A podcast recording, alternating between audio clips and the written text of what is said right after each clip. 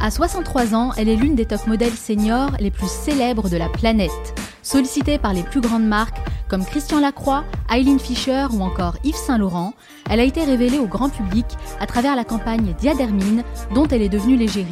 Naturelle, authentique et visionnaire, elle cultive son originalité pour en faire un véritable atout et inspirer des milliers de personnes à travers le monde. Cette femme atypique, à la longue chevelure argentée et éblouissante, nous donne une belle leçon de vie en refusant de cacher les signes du temps qui passe, qu'elle considère comme faisant partie intégrante de son identité. Son parcours admirable et son état d'esprit nous montrent que l'âge n'est pas un obstacle, au contraire, c'est une aptitude pour réussir différemment, tout en restant en accord avec ses valeurs.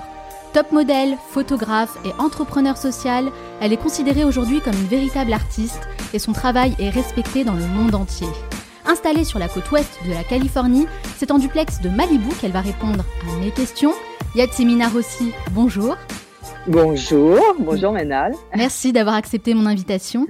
Mais merci à vous. Alors Yatsimina, pourquoi? Pourquoi vous faites ce que vous faites aujourd'hui? Qu'est-ce qui vous motive à vous lever chaque matin? Ah, bah, J'ai jamais pensé à ça. C'est juste le fait d'être en vie. C'est juste le fait euh, ouais, de, de, de, pouvoir euh, jouir de la vie. quoi. J'ai jamais pensé à euh, qu'est-ce qui me motive parce que j'ai tellement de centres d'intérêt et de, de, de créativité toujours en d'inspiration en permanence que je ouais je sais pas j'ai je pense pas à ce genre de choses. c'est vrai, le grand why, le grand pourquoi, vous, vous ne savez pas. Non, ce que j'aime, en fait, moi, j'aime l'inconnu. Oui. Donc, c'est ça, c'est quand je me réveille le matin, je suis dans mon lit et, et déjà, j'atterris, j'allais parler en anglais, j'atterris dans mon corps, là, je sens mon corps et, et je suis déjà. Euh, euh, je dirais, en, en remerciement d'être aussi bien et de, c'est agréable, quoi. Et puis, et puis, je suis excitée par la journée qui va venir. Même si j'ai des projets, il y a toujours une part d'inconnu parce que on est là et puis d'un instant à l'autre, on ne peut ne plus être. Ça, c'est quelque chose qui est, euh, je dirais, c'est pas une obsession, hein, pas du tout, mais c'est une, euh, une, conscience de cette chose-là qui est vraiment, je m'endors le soir, peut-être que ben, le lendemain, je serai pas réveillée. Et ça, c'est la réalité. Donc, euh, chaque moment est à, je dirais, à savourer, quoi. Et même dans les moments difficiles, il y a, il y a des choses vraiment, c'est riche, voilà. Parce qu'il y a eu des moments difficiles en, 60 ans, plus de 60 ans de vie. c'est clair, c'est clair. Alors c'est vrai que vous êtes très connecté avec votre corps et on va en parler justement.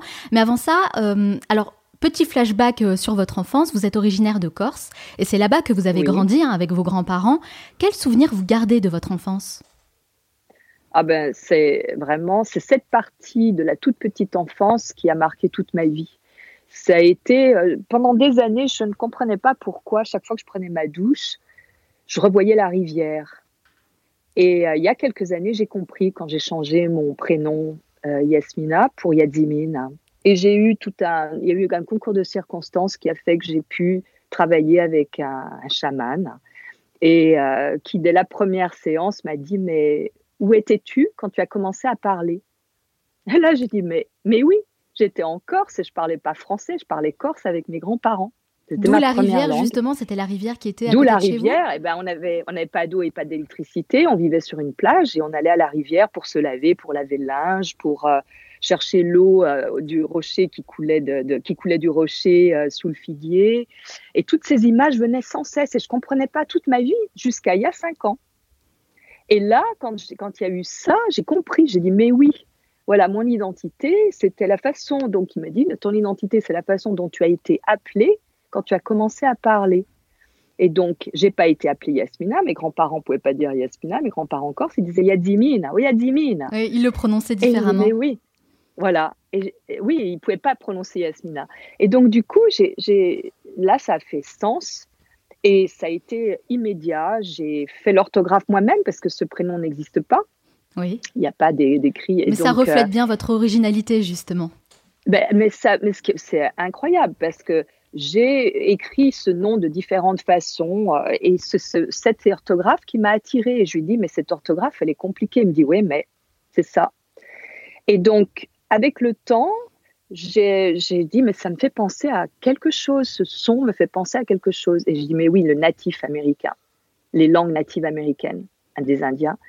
Et j'ai un ami et je lui ai dit euh, natif et j'ai dit, écoute, est-ce que ça te dit? Est-ce que, est que ce mot veut dire quelque chose?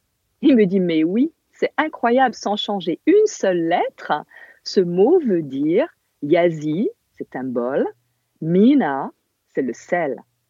Un bol, de, sel. Incroyable. Et alors là, j'ai dit, mais c'est incroyable parce que mes cheveux, j'ai commencé à avoir les premiers à 10-12 ans, à la puberté. Ouais. J'étais